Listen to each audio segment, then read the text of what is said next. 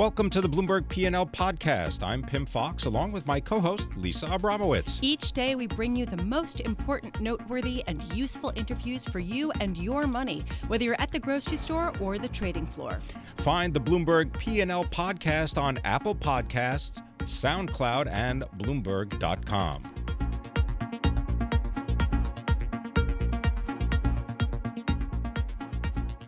Well, if you wanted like to know how many chicken wings are going to be consumed during the Super Bowl weekend, look no further than the National Chicken Council's annual report. Americans are set to eat 1.33 billion chicken wings.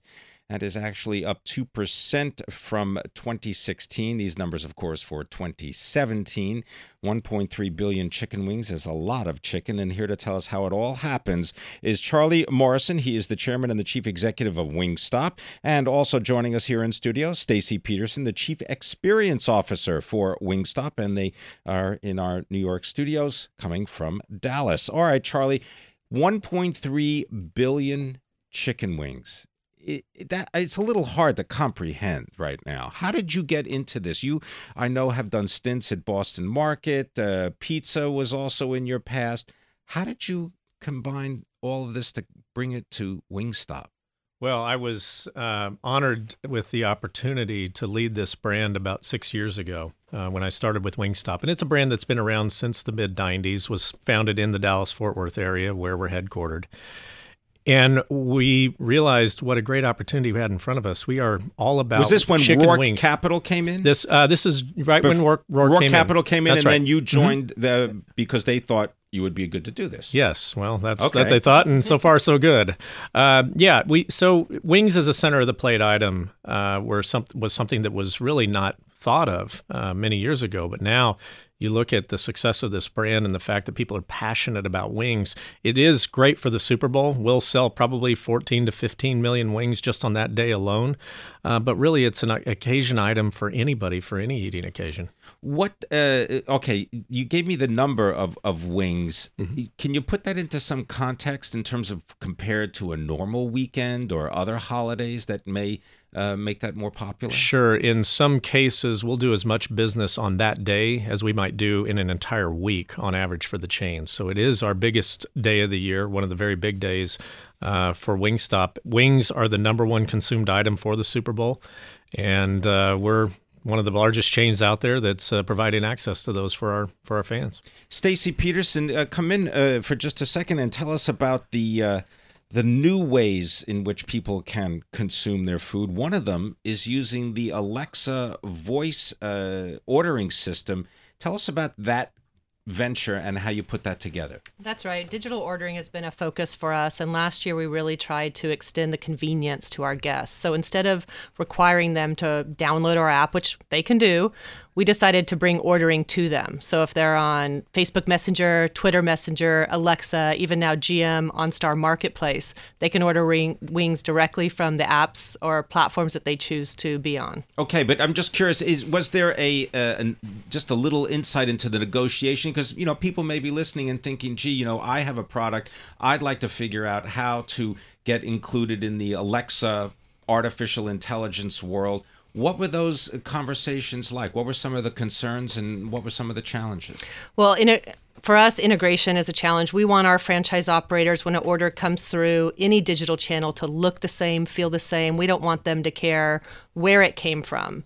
And so, integrating that into our point of sale, where at the restaurant they have a consistent process, was really key to uh, us unleashing all of these platforms. And is the data that is uh, put together and, and, and stored about the customer, I mean, is that data that then can be used for ordering uh, you know, ordering and as well as supply chain operations? That's right. There's a lot that we can learn from our customers um, and understand more of their behavior so that we can be more relevant to them. All right, Charlie, uh, the menu at the Wingstop, I understand that many analysts say the fact that it's simple is positive for the company. Can you speak to that? I think that's a testament to any great restaurant concept is to keep it simple, and especially in today's focused environment where you have menus that are focused on certain products. That's what we love about Wingstop. We have uh, chicken wings, fries, and sides. That makes up 90% of what we sell.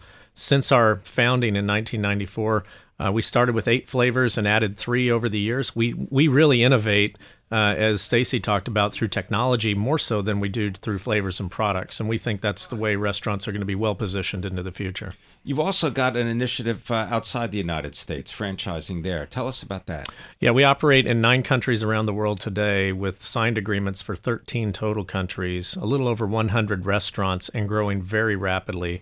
We believe that this will position this brand to be a top 10 global brand ultimately uh, one day in the future because chicken and chicken wings are the most consumed protein all around the world. What about the cost, though? The prices? Uh, they're pretty changed? comparable. No, they're pretty comparable. Last year was a tough year in the U.S. Uh, for chicken wings. The commodity spiked, but outside the U.S., very similar uh, economics to what we see here. Are we going to get kiosks uh, in more and more Wingstop uh, restaurant locations, Stacy?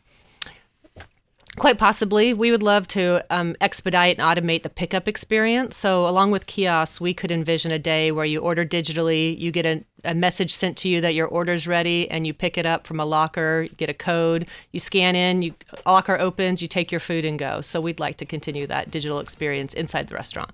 Thanks very much for being with us. Uh, Stacy Peterson is the Chief Experience Officer, and Charlie Morrison is the Chairman and the Chief Executive of Wingstop.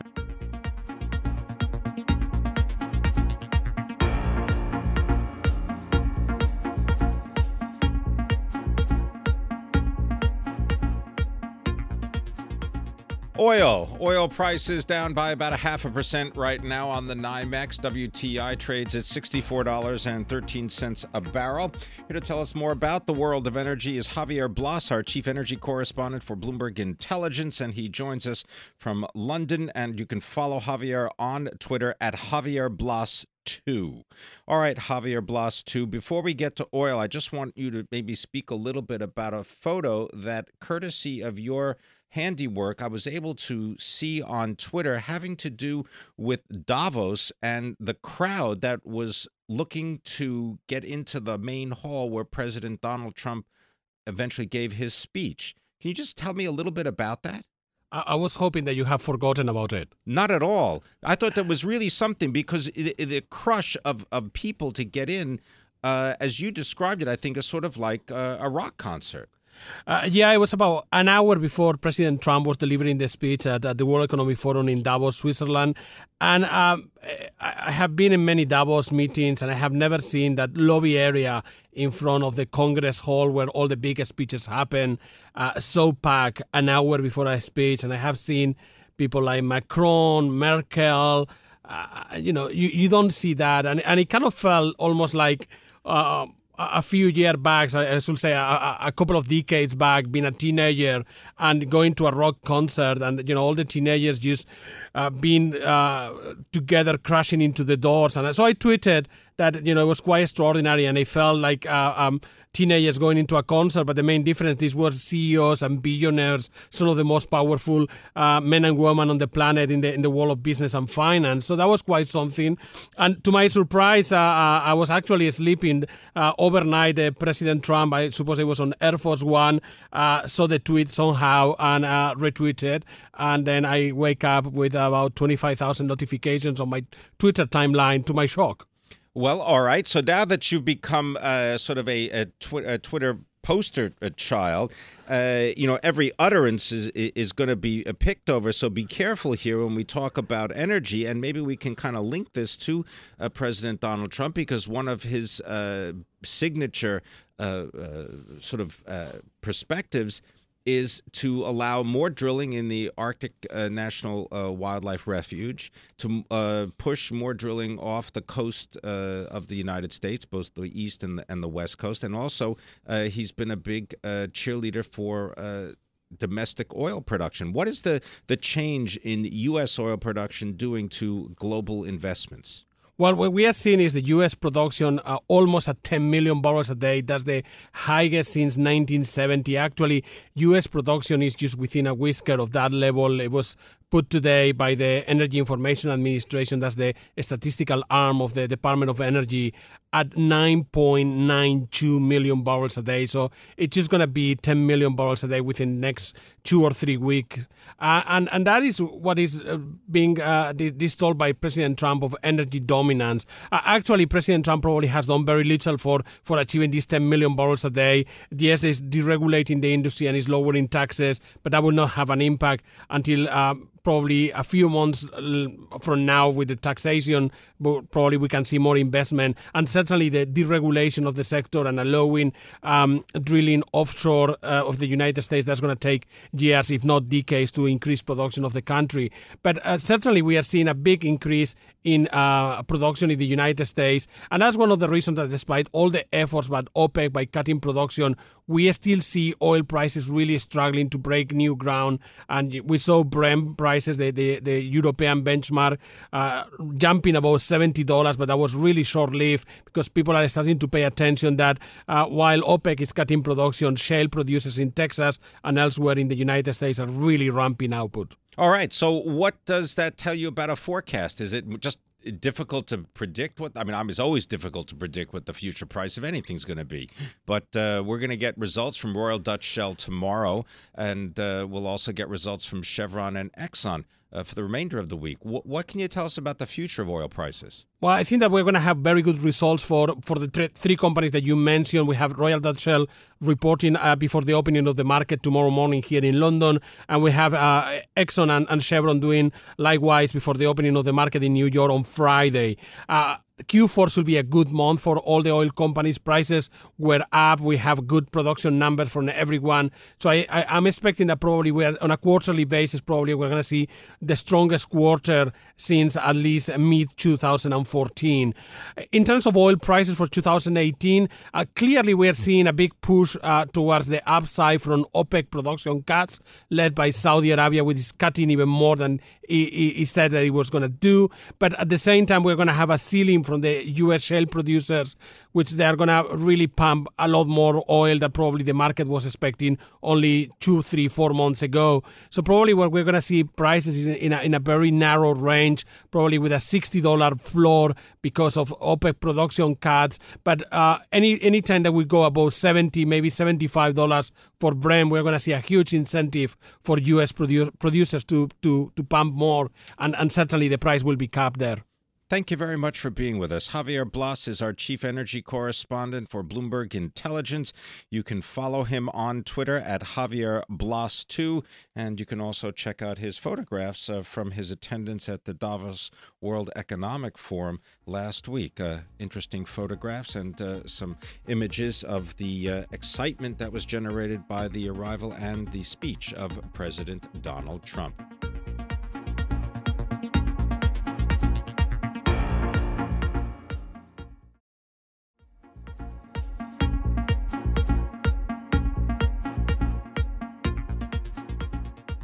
Well, if you're thinking about purchasing an automobile or a vehicle, chances are you should place a call to Scott Painter. He is the founder of Fair, but he's also the former founder of TrueCar, and he has a history in the automobile industry as a, a disruptor. And he joins us now from Santa Monica. Scott, thank you very much for being with us. Maybe just give people a little bit of your uh, the short bio because you've been doing this since you were in school.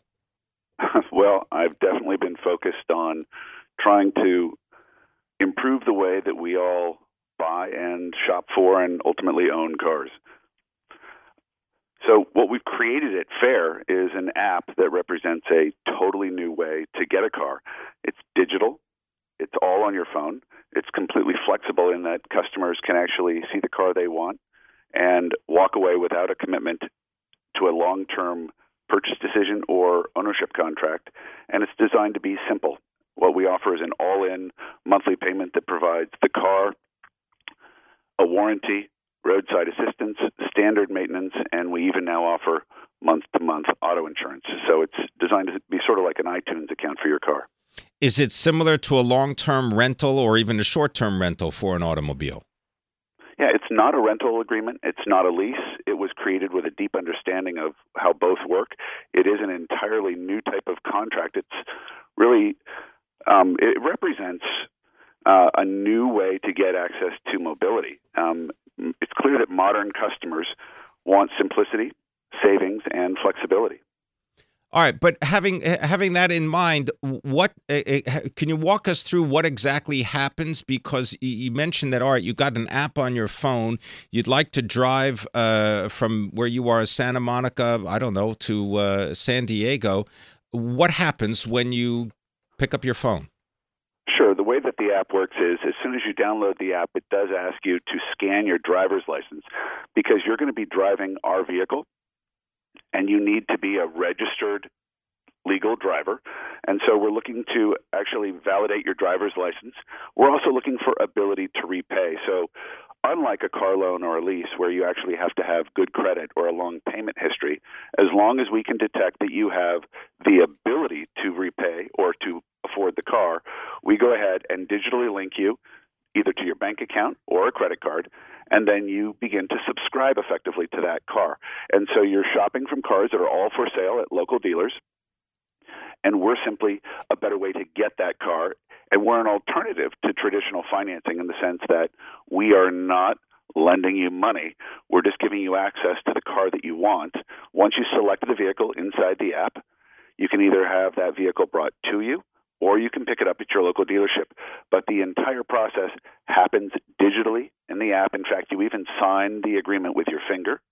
There's no negotiating with a dealer or no back and forth or confrontation. We effectively buy the car and simultaneously provide it to you through that new agreement. What is what is your venture with Uber? How is that tied together? Well, what we're announcing today is that we have completed the acquisition of Uber's exchange leasing portfolio and entered into an exclusive partnership with Uber on a national basis. And it turns out that Uber drivers are just like modern consumers. They also want the same simplicity, savings, and flexibility. And so we provide Uber the technology so that if you're an Uber driver and you download the Uber app and you indicate that you don't have a vehicle, that's when you'll be introduced to Fair going forward. But Uber has a community of drivers that they have been supporting for the last two or three years with a leasing program that allows drivers to get into these vehicles. And we have acquired that entire business from Uber, and we're now their go forward partner to provide those drivers with that flexible option. And it really is about an extension of their commitment to their driver community. And it allows Uber to be focused on its core competency, which is growing ride sharing and it, it allows FAIR and the experts on our team to focus on our core competency, which is really providing these kind of flexible ownership options through a totally digital platform. Scott, how much does this cost? Well, traditionally, Uber drivers today are either renting or leasing vehicles.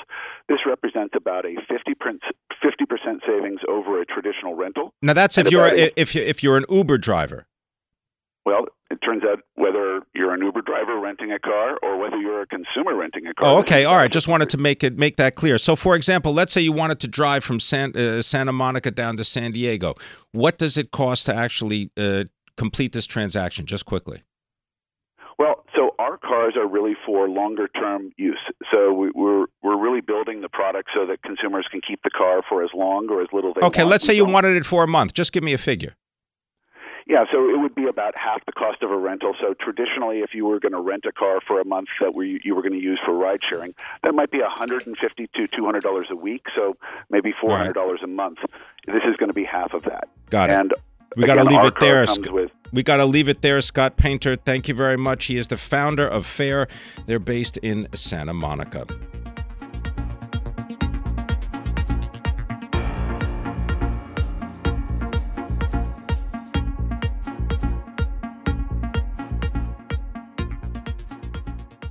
Well, coming up today, we've got the results from Facebook as well as Microsoft. Tomorrow, we'll be getting earnings from Apple and Alphabet as well as Amazon. And here to help us understand what we can expect is Michael Scanlon. He is portfolio manager for Manulife Asset Management.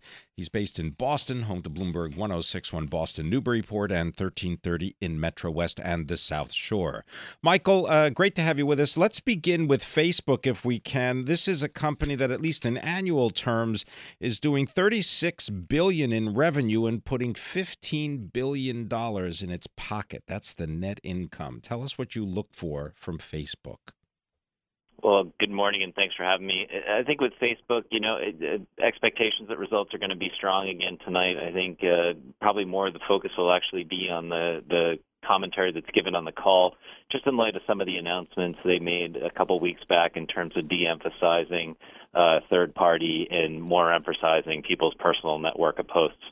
Well, this will be what to get them to stay more frequently, or stay have a longer period of time that they would stay on Facebook, and also to uh, blunt the criticism having to do with uh, news and information that is uh, perhaps not real or is not backed by uh, anyone who actually knows anything about the topics they're they're uh, posting about. Exactly. Yeah. So you know the argument here is if if you're in the bull camp on Facebook, which we own the stock in the John Hancock Balance Fund is that the any decline in terms of just ad load that you're seeing on there will be offset by positive pricing and you know if they're reducing the amount of space that they have available to advertisers that ultimately the price of that advertising should increase uh, and offset any decline in terms of uh, growth and ad load. Okay. All right. So that's Facebook. Turn your attention now to Microsoft. There we're talking about a $100 billion revenue company. Uh, they do $26 billion in profit. What are you looking for with Microsoft? With Microsoft, uh, the focus continues to be on this transition, which uh, you know really gained steam once Satya Nadella came into to power at Microsoft, taking over the CEO role, CEO role from Steve Ballmer uh, in that you know it's this whole transition to the cloud, right? Their commercial cloud business has outperformed every metric that the company has laid out. Uh, that the analyst community was expecting, and it continues to be on a really strong growth trajectory. So I think people will be continued to focus on what the revenue growth trajectory looks like there, and just what the margin profile in the commercial cloud business looks like. Do you think that there'll be any interest in an increase in the dividend? The dividend now is about 1.8% at Microsoft. So, not as much focus on the dividend. I, you know, with this uh, tax reform package that we're getting, and obviously Microsoft and a lot of the other big cap tech names, which you mentioned in the introduction, are, are primary beneficiaries here, where it's going to free up a lot of cash that they can put to work. So, with Microsoft, there is some expectation that they will increase the uh, repurchase authorization or the regular amount of buyback that they've been doing, which will, will be a nice incremental tailwind for the stock. All right. Well, the shares of Microsoft right now they're up a dollar twenty-four. The stock has gained nearly ten percent so far this year. All right. Look forward to tomorrow. Uh, would you like to begin with Apple, the iPhone maker, because they'll be reporting uh, their results tomorrow?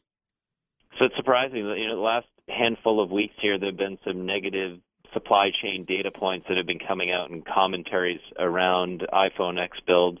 Uh, Apple's stock has underperformed tech more recently you know, it continues to be very attractively valued. They uh, they're, they're obviously investing a lot with the data they with the release they put out after the tax reform package. Uh, but from a total return perspective, you know, you, you're getting a very nice buyback in 35 plus billion a year plus the dividend. So you're kind of getting a 6% type capital return before they grow their net income or the multiple gets re-rated higher. So we still like Apple in the portfolio. Um, and you know, again, the commentary will be interesting with some of these negative data points. Indeed, uh, Apple shares down about one percent in the month of January. And just to note, here's the scale: right, two hundred and twenty-nine billion dollars in sales, and they make have a profit of forty-eight billion, and they sell hardware. That's a kind it's of amazing, amazing, isn't it? You look at the the, yeah, and not only that, you look at the stock price. So the stock's at about $166 on a net cash basis. They have just under $30 per share in net cash. So this stock trades at a you know four point five point discount to the S and P 500, uh, and even more than that if you were to adjust for the cash, which you know more and more of that should be coming back to shareholders. Why do you think that it trades at this discount? I mean, is it always because there's the footnote or the asterisk that says, "Gee, you know, they rely so much on the iPhone and yada yada yada"? It's exactly that, and it, it, there's cycles within the iPhone this iPhone X cycle is expected to be a very big refresh cycle. Uh, so there's a bit more, not to maybe boom bust isn't a, the right description for it, but from year to year there is a bit of a, a bump and drop in earnings uh, at the net income level just because of the units that are sold. I mean, most people refresh their phone on kind of a two-year basis, uh, so it's just a little bit of an up and down, uh, which you know results in a lower multiple. Okay, let's turn your attention to Alphabet now. Alphabet, of course, the parent company of Google, talking about a hundred billion dollar company that uh, has uh, about a quarter of that as profit, $23 billion worth of profit on an annual basis. What are you going to look for from Google? So Google continues to be our largest position in the portfolio. Uh, you know, I when you look at this company, there just seems to be a very clear runway to north of 20% FX neutral revenue growth going forward. Uh, there's still, you know, broadly speaking, a tremendous amount of global advertising that is still in traditional forms, be it TV, print, uh, that needs to come digital. And, you know, a name like Google is going to be a primary beneficiary there. Obviously, there'll be some others as well. Um, but for Google to continue to grow on this north of a $100 billion base of revenues, uh, it's just extraordinary. And when you look at the multiple, it doesn't trade at all that much of a premium to the market, uh, especially when you adjust for the nearly $140 a share that they have in cash.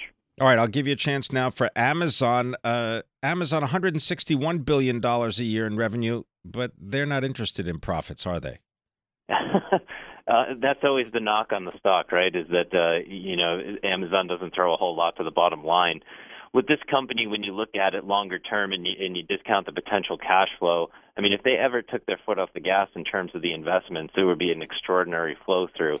Now, you're hard pressed to fault them for the investments that they've made because they have generated such extraordinary revenue growth. Uh, and I think you're going to see that in this holiday season. You know, they put out a release talking about Prime uh, membership and new Prime offerings that were adopted during the holiday season, and all points, uh, everything points to a very, very robust holiday season for them. And then the AWS business continues to be on a nice trajectory and generates lots of cash flow for them. Thanks very much. Michael Scanlon is portfolio manager, Manulife Asset Management, joining us from Boston. Thanks for listening to the Bloomberg P&L podcast. You can subscribe and listen to interviews at Apple Podcasts, SoundCloud, or whatever podcast platform you prefer. I'm Pimm Fox. I'm on Twitter at Pimm Fox. I'm on Twitter at Lisa Abramowicz1. Before the podcast, you can always catch us worldwide on Bloomberg Radio.